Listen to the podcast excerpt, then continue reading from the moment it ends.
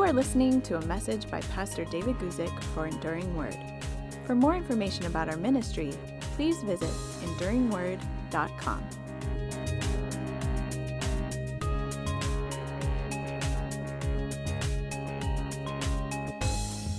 Hey, everybody. This is David Guzik. So glad you could join me today. I am live from the United Kingdom, actually.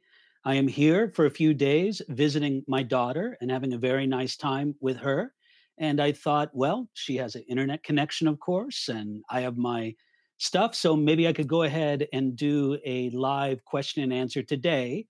It is Thursday, 12 o'clock noon Pacific time. Of course, here in the UK, it's dark outside, it's eight o'clock at night. But I hope that you can join me no matter where you are and we can answer some questions the normal pattern that we have today on one of these weekly live Q and A's is uh, I begin with sort of an opening question, and then I respond to the questions that you have uh, that you submit by writing into the chat bar, and we all have a time together. So I hope you can join me. I hope you can ask a question or leave a comment, and I'll respond to them the best I can. I don't claim to have the answers to everything, but I love talking about the Bible. I love talking about the Christian life and it's sort of an adventure for me to do it in a different place here. So um, I'm going to begin with an opening question that uh, I really came in from somebody, and uh, I just want to get to that opening question. Looking at my notes here, and the opening question comes from TNC Emerson for TNC. Let's just say that uh, a few weeks ago, maybe about a month ago, they sent in. Uh, th- this is what they wrote. They said, "A question for the future stream I never catch it live because of my time zone. Why is it that some Christians are very much against the celebration of birthdays, even calling it outright sinful? Genesis chapter 1, verse 14 says that the sun and the moon were created for days and years, which seems to me like counting days and 365 days would be a year, thus a birthday. Uh, the only argument I've heard, and I'm still reading their question, the only argument I've heard is about the lack of birthdays celebrated in the Bible and the historical claims to paganism, though I haven't seen a good source. Um, they also point out that it's unfortunately difficult for them to check out on this because of the Jehovah's Witness influence here. Um, I don't know if you know, but the Watchtower Bible and Tract Society, based in Brooklyn, New York, commonly called Jehovah's Witnesses, sort of as a policy that they have as a sect, is that they do not allow their members to celebrate birthdays. So it's sort of a valid question for us to ask just to say what's the, the deal? What are we doing? Uh, should we be celebrating birthdays as christians or not?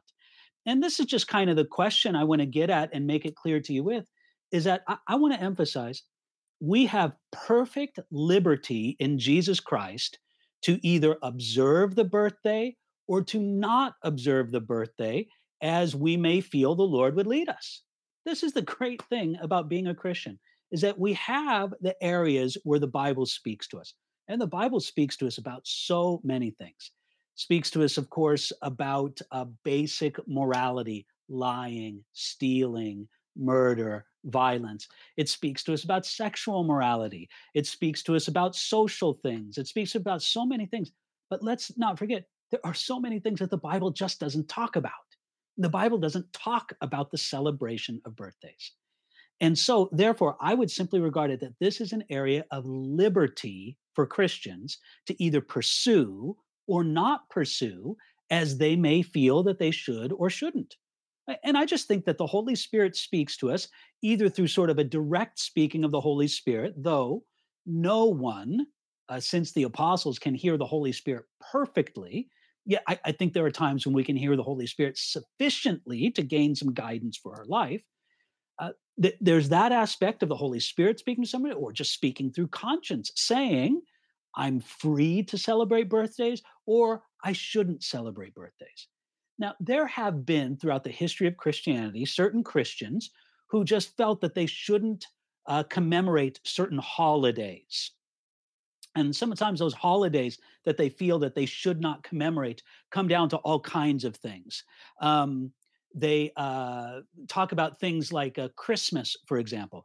There have been some very committed christians through the centuries who have said that it's not the business of christians to celebrate christmas. It's not in the bible because let's face it, a Christmas celebration is not strictly speaking within the Bible. The birth of Jesus is in the Bible, but celebrating it on a specific day, especially celebrating on December 25th, that's not commemorated in the Bible.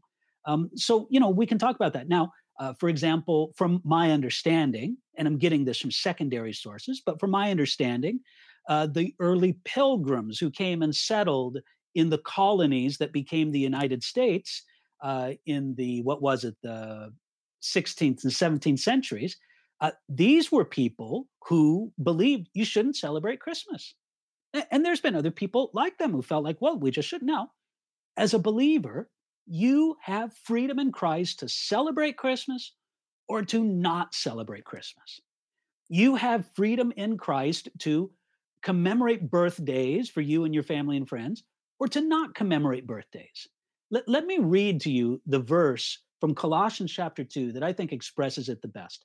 Colossians chapter 2, starting at verse 16, says this So let no one judge you in food or in drink, or in regarding a festival or a new moon or Sabbaths, which are a shadow of the things to come.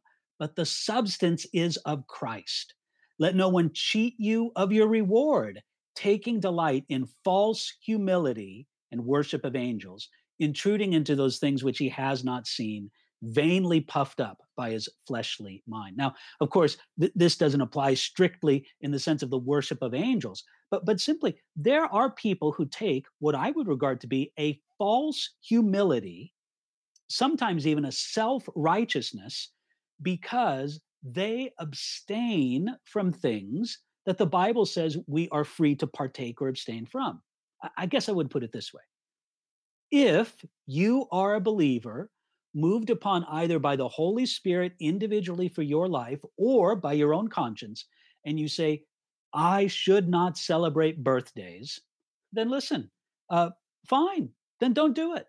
But don't think that that makes you any more right with God. The basis of our rightness with God is not on whether or not we celebrate Christmas or birthdays or other such things. The basis of our rightness with God is on the finished work of Jesus Christ. And if you do celebrate birthdays, don't think that you're more right with God than somebody who doesn't. You have the freedom in Christ either to do it or to not do it as the Holy Spirit may lead you. So um, I think this is really important just for have a track of that. There are many things in the Christian life where we have genuine liberty. And while we allow the Holy Spirit to move upon us or to speak to individual conscience, what we do not do is we do not regard it as something that um, uh, makes us more or less right with God. The ground of our righteousness is the finished work of Jesus Christ and nothing else. So that's what I would say. You want to celebrate birthday? Do it. If you're getting a little bit older like me and uh, birthdays aren't as exciting to you as they once were, then you're free not to celebrate birthdays but just don't think that it makes you any more right with God. All right. Thank you for that question there, uh, T and C. And I'm going to get on now and uh, answer some of the questions that are here in our sidebar here. So, um, Joanne says, How wonderful. Yes, it is wonderful to be here with my daughter. I'm enjoying it very much. I think she's off camera deliberately, and that's fine. There's no pressure for her to come on camera. Um, Anthony asks, uh, Pastor, did you get my question about Genesis? Yes, Anthony, I did get your question about Genesis. Um, here's Anthony's questions about Genesis. I'm going to read it here from my tablet. He says in Genesis chapter 5, it speaks of Adam's genealogy. My question is most Adam's descendants don't have children until they were in their hundreds. My question is did they have a longer adolescence or am I just missing something? Well, Anthony, what you bring up here deals with something that is frankly challenging in the biblical record. And what's challenging is Genesis chapter 5 and a few other places in Genesis describe extremely long lifespans that certain individuals had, and perhaps all individuals had, before the flood. For example, we read of Seth in uh, Genesis chapter 5, verse 6 it says, Seth lived 105 years and begot Enosh. After he begot Enosh, Seth lived 807 years and had sons and daughters. So all the days of Seth were 912 years, and he died. Okay, so what we have here is we have two difficulties that Anthony's pointing to. The first difficulty is brought up in verse 8, where it says, The days of Seth were 912 years. Now, there are many people who read this and they just say, well, that's obviously not historical. It's speaking in a symbolic way. It's speaking uh, just to give some poetic exaggeration. It must be counting things in a completely different way, and so forth and so on. Uh, that, that's the opinion of many people. I, I would say I would rather look for ways and ways to understand that, that it is just a very straightforward thing and that actually Seth did live 912 years. And how would we know that? Or how could that be? Well, the most common explanation given, and again, you can take this explanation for what is worth. There's dispute among Christians about this, but the most common explanation given is that, first of all, the ecology of the earth was radically different before the flood. And this contributed to massively uh, increased lifespans for people. Because what we find is after the flood, lifespans very dramatically are reduced to what we are familiar with today. And so they were something in the ecology, there was something in the atmosphere, there was something in just the nature of the earth at that time that contributed to extremely long lifespans. I think that that is perhaps uh, a suggested solution. I think an additional one that may be in addition to that first one is it may very well be that because in the nature of humanity, this was much closer to the original source of the perfect man and perfect woman, Adam and Eve, that there was just that much less corruption in the genetic pool of humanity. And that led to a longer lifespan. And it could have been a third thing, and of course, many more. I'm just going to mention these three different ecology, better genetics. And the third suggestion is this was just a blessing of God to enable humanity to rapid, uh, rapidly multiply across the face of the earth. Listen, if you are living 912 years, and if you are able to father children for 700 of those years, you could have a lot of children.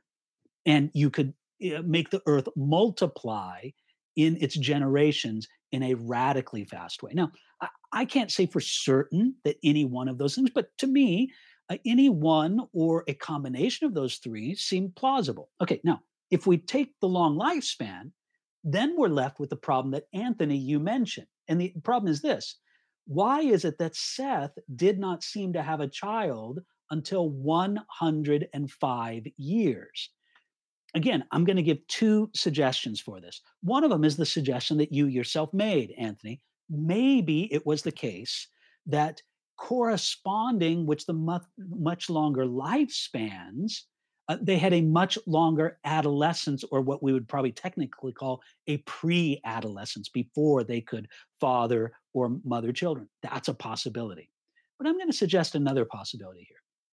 We know that these patriarchs, these people listed in the Genesis genealogies, had many other sons and daughters other than those who, that are mentioned in the biblical record. Matter of fact, the verses that I read to you about Seth are emblematic of that because it says here in verse 7 after he begot Enosh, Seth lived 807 years and had sons and daughters. Now, I don't think if we necessarily say that the and sons and daughters had to come after he had Enosh, uh, that could just be referring to the 800 years that came after Enosh. The bottom line is this it's possible that the biblical record is only telling us about the son that was chosen to carry on the family line. Uh, let's face it, if it were possible for somebody in those days to have 20, 30, 40, 50, 60 children, maybe 30, 40 sons, one of them. Now, Normally, in those cultures, it would be the eldest, but not necessarily. What I'm just saying is that there's a possibility that the son that they refer to there isn't necessarily the firstborn son that's mentioned. So those are possibilities. After all, remember, we, we, we, do say that perhaps it's a normal pattern in those ancient cultures for the firstborn son to be chosen to carry on, but not all the time. For example, it was not Adam and Eve's firstborn son that carried on the line, it was their third born son. It wasn't the first Cain, it wasn't the second Abel, it was the third whose name was Seth. So uh, that pattern, the first one, isn't always held. So I would say it's one or both of those things, either the prolonged pre adolescence or uh, the sons that are mentioned being born at a particular age were not the firstborn necessarily. Okay, let me continue on here. Other questions here. Uh, Lupi asks Christians get divorced without any adultery. Uh, Luke chapter 16, verse 18. Whoever divorces his wife and marries another commits adultery, and whoever marries her who is divorced from her husband commits adultery. Well, Lupi, you don't really ask a question there. I, I would reference you to a long video that I did that's on this YouTube channel about divorce and remarriage. Uh, marriage, divorce, and remarriage, I think is what we titled the video. But you're absolutely right if a divorce doesn't happen upon biblical grounds, it may very well be a sin in God's eyes. These are things that need wise pastoral counsel. Uh, we, you need somebody to get into the, the, the, the depths of the problem to understand what was going on, not only in the actions of people, but also in the hearts of people, to really come to an understanding if somebody does uh, commit a divorce that would be against God's will, against God's command. Again, we don't want to jump to the conclusion, say every divorce is against God's command, because God definitely gives the permission for divorce, even though in Malachi he clearly says that he hates it. Yet in both Deuteronomy and Jesus repeats it in Matthew, saying that God allows it in certain situations outside those certain situations, it's much more likely that a particular divorce is a sin. It needs wise pastoral analysis and counsel at the individual level. I can't speak, you know, with a with a broad thing about every this or every that in those kind of situations. But here's the point I want to make. It's very important to realize that if somebody has divorced out of God's will, and even if they've been remarried out of God's will, because the first divorce was out of God's will, they can repent and get it right with God right where they are at. That's kind of the message of that video that I recommend to you. So thank you for that, Lupi. Let me keep going on. Andrea asks the question. Uh, let me see here. Andrea asks a question Hi, David at, one point, did the birthright trans- transfer from Esau to Jacob? Uh, when Esau sold it to his brother, or when Isaac spoke a blessing on Jacob? All right, Andre, that's a good question. What you're referring to is the situation in the book of Genesis where before these twin sons were born, and the twin sons were Jacob and Esau, before they were born, uh, God commanded, he spoke ahead of time. You could say prophesied, but it's not prophecy when God speaks it. It's prophecy when man speaks what God has spoken. But God announced that it would be the younger who took the birthright, not the older, as I mentioned before, would be the custom. So it would be Jacob that would receive the birthright. For some reason, Isaac, the father of these twins, uh, wanted to put the blessing, the birthright, upon Esau instead. And Jake, excuse me, Esau sort of having the birthright just by being the firstborn, despised it and gave it, so to speak, to Jacob. Andrea, let me just answer the question. I don't think the birthright came to Jacob when Isaac pronounced him blessed. I don't think the birthright came to Jacob when Esau uh, sold it to Jacob for a bowl of lentil stew. The birthright came to Jacob before he was even born. God put the birthright upon Jacob. And man can do whatever he wants. You, you know, uh, Esau can despise his birthright as the firstborn, but that's not determinative. Um, Rebecca can do her scheming behind the scenes. Isaac can say, I want to give it to Esau and not to Jacob, even though I know God wanted it to be for Jacob. Humanity can do what they want, but God's plan as it unfolds throughout the ages will never be defeated. And before those boys were ever born, God ordained that Jacob would have it. So that's when he received the birthright, before he was even born. I hope that helps you there. Uh, Anthony, okay, Anthony, I already dealt with your question. Thanks for um, stating it again. Joanne says, uh, I want to thank you for your speaking to how what we do, pray, or write as valid means to be a witness for Christ. Even though I get messages of appreciation or admired faith, I wonder if I fell short. Well, uh, I just want to re- remind you, Joanne, that I do think it is important and necessary for us to speak to people about um, the gospel and about the things of God. It's important to speak to people about God. After all, that's sort of my calling. That's that's what I'm doing right now over here. I believe me, I, am not doing this uh, YouTube live video so that God will tune in, even though I know He's watching and listening to everything I'm doing. Uh, I don't need to do a YouTube video so that God will tune in. He's tuned on me all the time. I'm doing it for you. I'm doing it for anybody who views this or listens to this. So it is important for us to talk to people about God, but it is even more important for us to talk to God about people.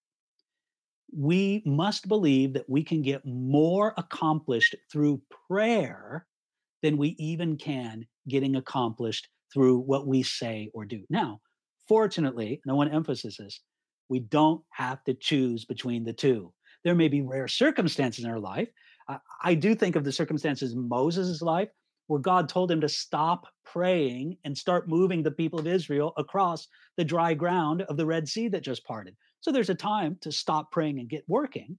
But prayer is, for the most part, the most effective work that we can do, even in evangelism. So, yes, talk to people about God, but in prayer, talk to God about people. All right, Lee says, in studying John's gospel, as well as First John, I see that some commentators cast doubt on the Apostle John being the author. Do you agree that John is the author?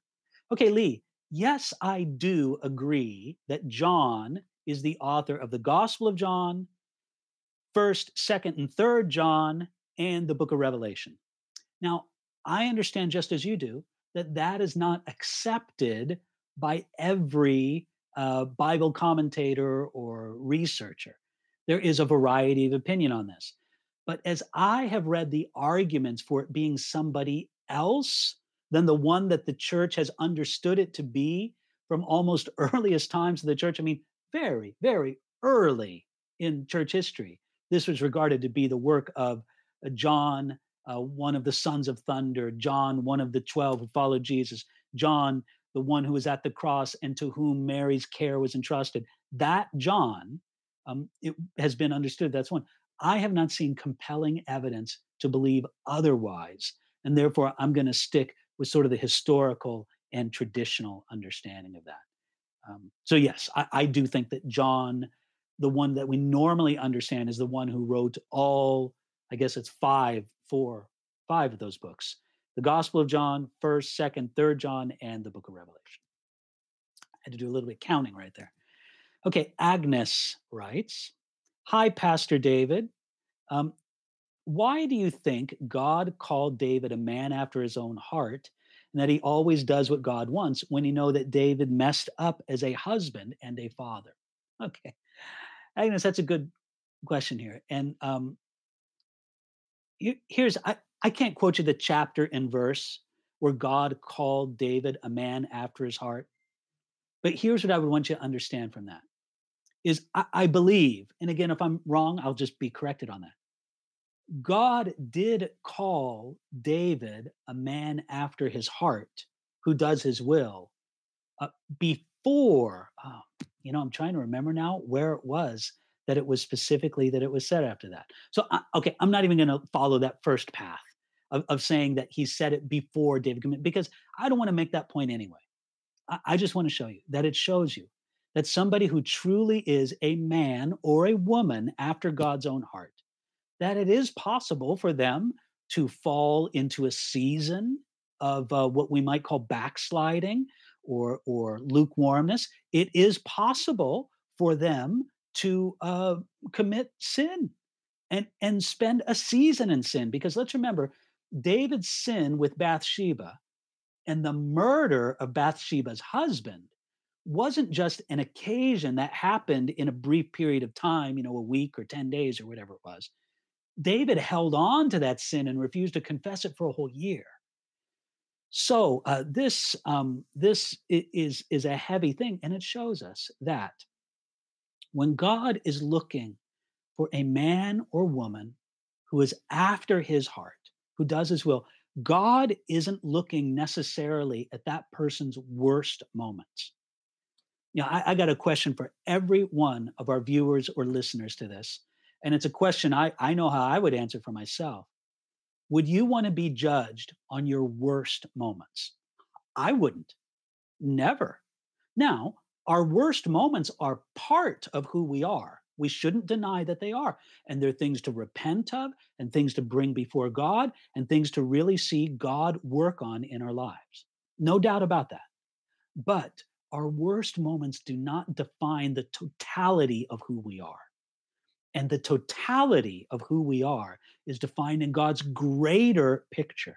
And what it was that David had in his honest, true, trusting heart before God was a heart that could get knocked down and knock himself down through his own sin and compromise and still get up and genuinely walk with the Lord. If you want examples of this, read through the Psalms and the many Psalms that are attributed to David. There you see how a man who even sins and sometimes sins for a season, a man or woman who does so can still be a man or woman after God's heart. Great question there, Agnes. Okay, Adolphi asked the question. Thanks for your well rounded approach to topics. I applaud you for that. Do you ever get negative feedback because you quote Calvin in your commentary? Uh, listen, I, I suppose I do.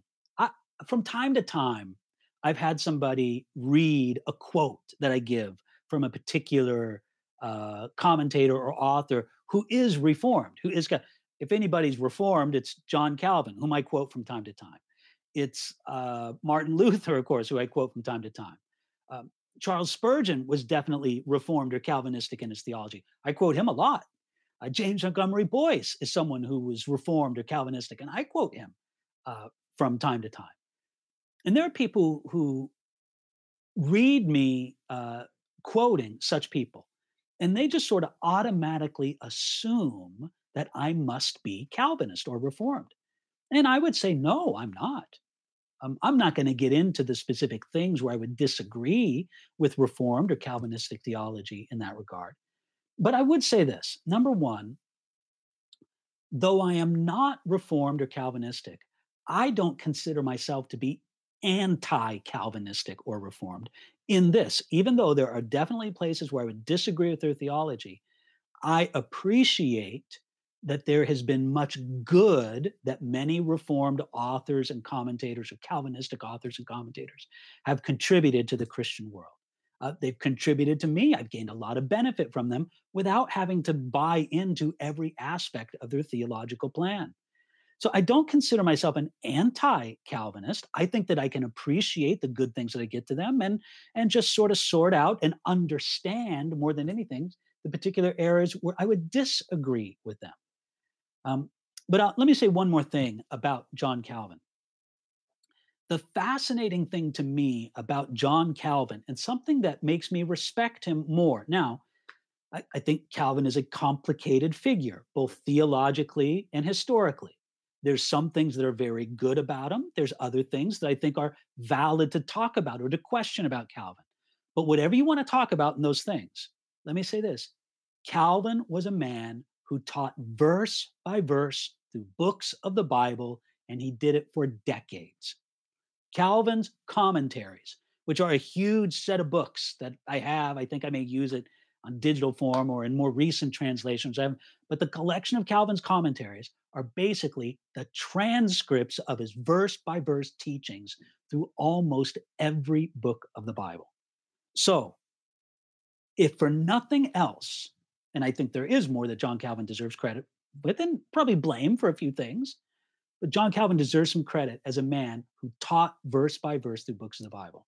There are definitely places in his theology that can and should be questioned and talked about, but but there are many places where he has good insight into the biblical text, and that's why I quote him. Good question there, Adolphi. Uh, Jennifer says, was Jacob healed from the hip injury which he received during the wrestling match with the Lord, or was he afflicted with it until he died? Jennifer, he was afflicted with it until he died. In the late chapters of Genesis, when uh, Jacob was blessing his 12 sons, actually his 11 sons and the two sons of Joseph, that's kind of complicated. He blessed them leaning upon his staff. And that sort of uh, indicates that he was still afflicted by that crippling, uh, even in his advanced years. So he he walked with that limp for the rest of his life. Good question there. Uh, Matthew says, "Hi, Pastor David. God bless you. Bless you, Matthew. Glad you could tune in today." Uh, Lupe asks again. I couldn't ask the whole question because I had too many characters. Um, maybe people get divorced just because they can repent or because they can just repent. Okay, Lupe, th- now that's a great question there.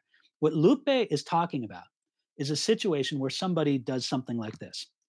Well, I know it's not a godly divorce. I know I have no biblical grounds, but um, whatever, God will forgive me. I'll just sin and I'll ask for forgiveness later. Lupe, I would just say, that that is a serious failing of the condition of heart of such a person. And that person has reason to examine their soul to see whether or not they are really in the faith. Now, let, let me rephrase that because I want to be very clear on what I've said. I'm not saying that automatically that person is not a Christian. No, I listen, God and that person know that for sure. I don't. But I would say that such a cavalier attitude, such uh, um, in regard to a serious sin, something like now again, I'm not equating divorce and murder, so I'm using sort of an extreme analogy here. But to use an extreme analogy, it would be like somebody saying, "Well, I can murder this person and then ask forgiveness from God later." Again, somebody who would do that knowingly commit a serious sin saying i can just ask god that betrays something wrong in the heart. And it may be i didn't say it's positive but i said it may be that that person is not in the faith at all and maybe has had something of a false conversion or whatever it is they need to get right with god so that is a serious warning sign. And I don't know if anybody listening to this or watching this video would find themselves in that place where you would deliberately start thinking out in your heart, okay, I know this is sin. And, and, and you just say, it's a serious sin. I know this is a big sin. This is one of these life altering sins, either my life or the lives of others. This is a big deal. And you know what? I know it's sin, but I can just ask forgiveness later. Whoa, stop if you're seriously contemplating that course of action, stop. And, and I pray that you would act like the new man or the new woman in Christ that you think yourself to be. Live according to the new person that God has made you. So yeah, Lupe, that that possibility lies with just about any command God makes somebody could murder or steal or rape or uh, kidnap or whatever it would be, whatever terrible thing you could think of, anybody can commit any sin under that rationale. But if somebody does, it's a warning sign that there's something very wrong in their walk with God. Okay, I hope that answers it there for you, Lupe. Uh, Matthew says, I have some questions. Been studying Galatians is it safe to say that Paul got the revelation from Jesus directly, like basically to spend three years on one on one, like the disciples did? Um, Matthew, yes. in Galatians, and I'm not going to read the chapter and verse to you here, but part of Paul's um, line of explanation in Galatians chapter 1 and 2 is that he did not receive his gospel from the apostles. He received his gospel directly from Jesus Christ. And so it was a direct revelation from Jesus unto Paul. Now, which you must say, Jesus used people in bringing Paul into the kingdom. I think of the man Annas, the disciple who was in Damascus. But Paul would say, Annas didn't preach the gospel to me. Annas sort of was like the midwife at the birth. God performed the birth. So uh, it's important to say Paul insists that he did not get his gospel from. He would be something like some of these unusual occasions that we hear of today of uh, Jesus just sort of revealing himself to people and people coming to a true biblical knowledge of Jesus Christ uh, w- without it having preached to them by another person. These conversions happen today. And so uh, they may not be the pattern, they may not be the norm. The Bible tells us what the norm is it's that for people to hear a preacher and to have the gospel proclaimed to them by somebody else. But there are at least some occasions, both biblically and just sort of in the course of church history, where that hasn't been the case. That, that's an important idea. Then God did spend time pouring into now during the years that Paul was in Arabia, who knows how he interacted with other believers? But what's important to his argument in Galatians that he did not spend that time under the influence of the apostles. Paul wants to make it clear that he had true apostolic understanding of the gospel and biblical truth, but he didn't get it from the apostles. He got it from Jesus directly. Okay, let me go on here. Um, Victor says, do you believe disciples should evangelize and disciple others to have more Timothys? Victor, I can answer that question with one word yes. We remember what it says in 2 Timothy chapter 2 verse 22, isn't it? Where Paul says, "Timothy, the things that you've received from me, pass on to other faithful men who will pass them on to other people as well." This should be an important part of every Christian's walk.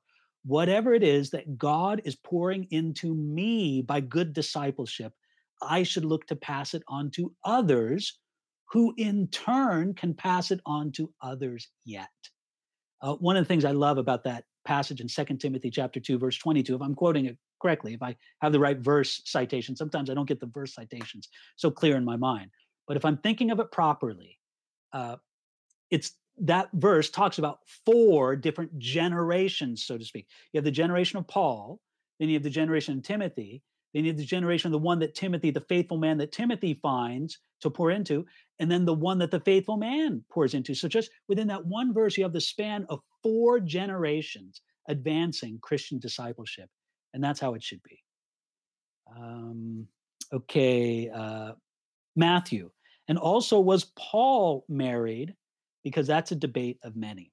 Was Paul married? Okay. Uh, I think he was. Now, did you hear how I phrased that? I think he was.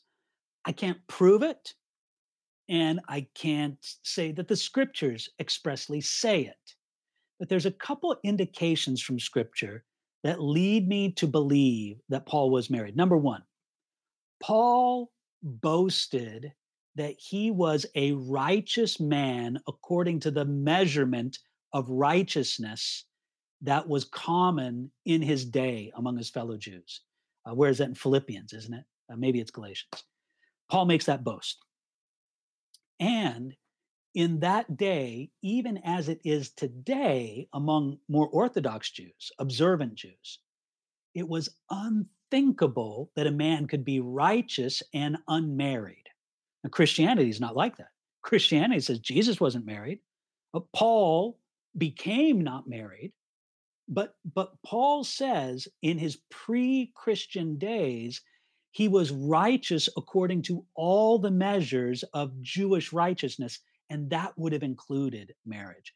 Jesus must have really stuck out in his own day as being undeniably a righteous man who nevertheless was not married. I think that was a unique thing. Jesus was very unique in his own day for that. Now, again, that establishes in the Christian world that um, uh, singleness or God ordained celibacy has a much different place in the world of Christian development thought than it does in the world of Judaism. It's my understanding that biblical Hebrew doesn't even have a word for bachelor. The idea was just not even thought of. Okay, that's number one. And second reason why I think that Paul was married, even though I can't say with certainty, is in the book of Acts, when Paul gives his testimony before one of the Roman rulers that he gave his testimony to, you know, Festus or Agrippa or one of them, I forget which one it was. He speaks about the early Christians before his conversion, and he says, I cast my vote against them. Now, when I read that, I ask myself, where would Paul have had a vote to cast against Christians? The only place I can think of is in the Sanhedrin. And it's reasonable to suppose, based on that and just general things, that Paul was a member of the Sanhedrin. Do we know for certain? No, but it's reasonable to suppose it. And if Paul was a member of the Sanhedrin, uh, he would have had to be married.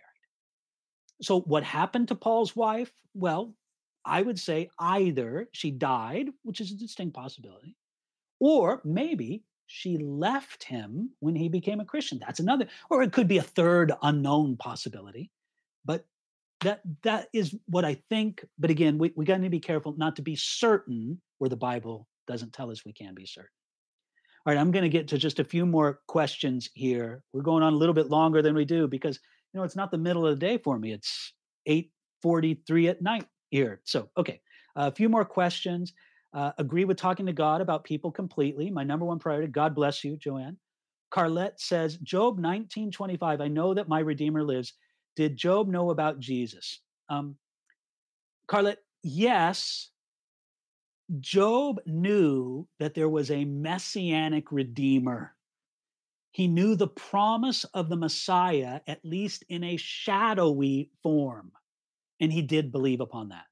So, yeah, he, he knew Jesus, at least in that regard.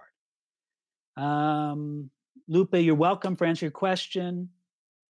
Um, Tyler, hi, David. You're live. Rad. I'm trying to view Jesus more as a father in my life, but have trouble with that due to bad fathering in my upbringing. How does God, Jesus, model good father traits?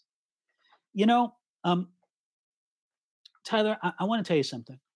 Even though you may not have had a good father by experience, and many people don't, nobody has a perfect father by experience. I glance over to my daughter. She glances back at me and chuckles nobody has a perfect father by experience, um, but many people don't even have a good father by experience. Yet, it seems interesting to me that almost everybody, I can't say everybody, but almost everybody has an intuitive understanding of what a good father uh, should be and is. And I think that that's something amazing. So you you kind of intuitively know, and then just look at the nature of God. God being a perfect father. Um, now, again, he's God, so he's not a man, uh, but you can see the characteristics of a godly father the faithfulness, the patience, the discipline, the love, the, uh, the concern, all these things. You can see these things perfectly manifested in God and uh, just kind of understand more and more that those kind of father God gives us and gives us an intuitive, for the most part, understanding of who he is. Okay, I am going to end it here, even though uh, TC Haley asks a question about the pre tribulation rapture, which I'm dying to get to, but I just can't right now. And uh, Emma asks a question about uh, Christians addressing superstition. I will get to those to another time when I'm doing one of my recorded ones or a live one. And by the way, let me say this I apologize for not being able to go live last Thursday. I'll tell you why I didn't go live because I was on a plane coming over here to visit my daughter. And that's why I couldn't go live this last Thursday. But I'm going to leave it with this and sign off in just a moment. Thank you. Thank you to my subscribers. It's fun to see the subscriber count going up. I can't deny that's something I take a little bit of an interest in.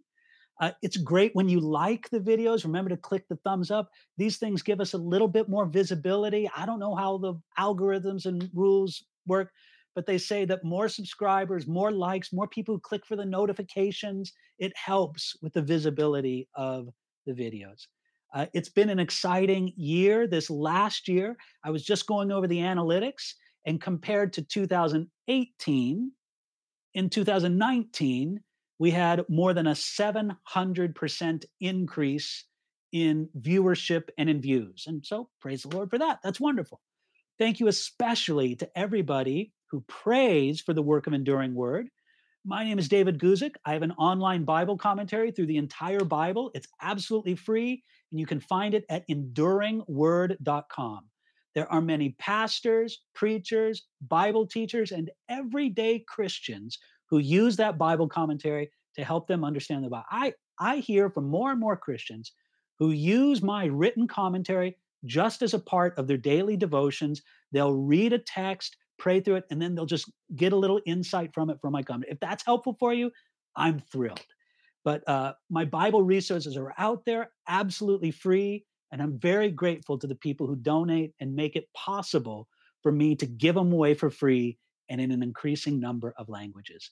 God bless you. Thank you for joining me today. And uh, I'm so pleased that I could join you here from uh, the UK, uh, from England itself, and uh, God bless you. I'll join you hopefully again next week.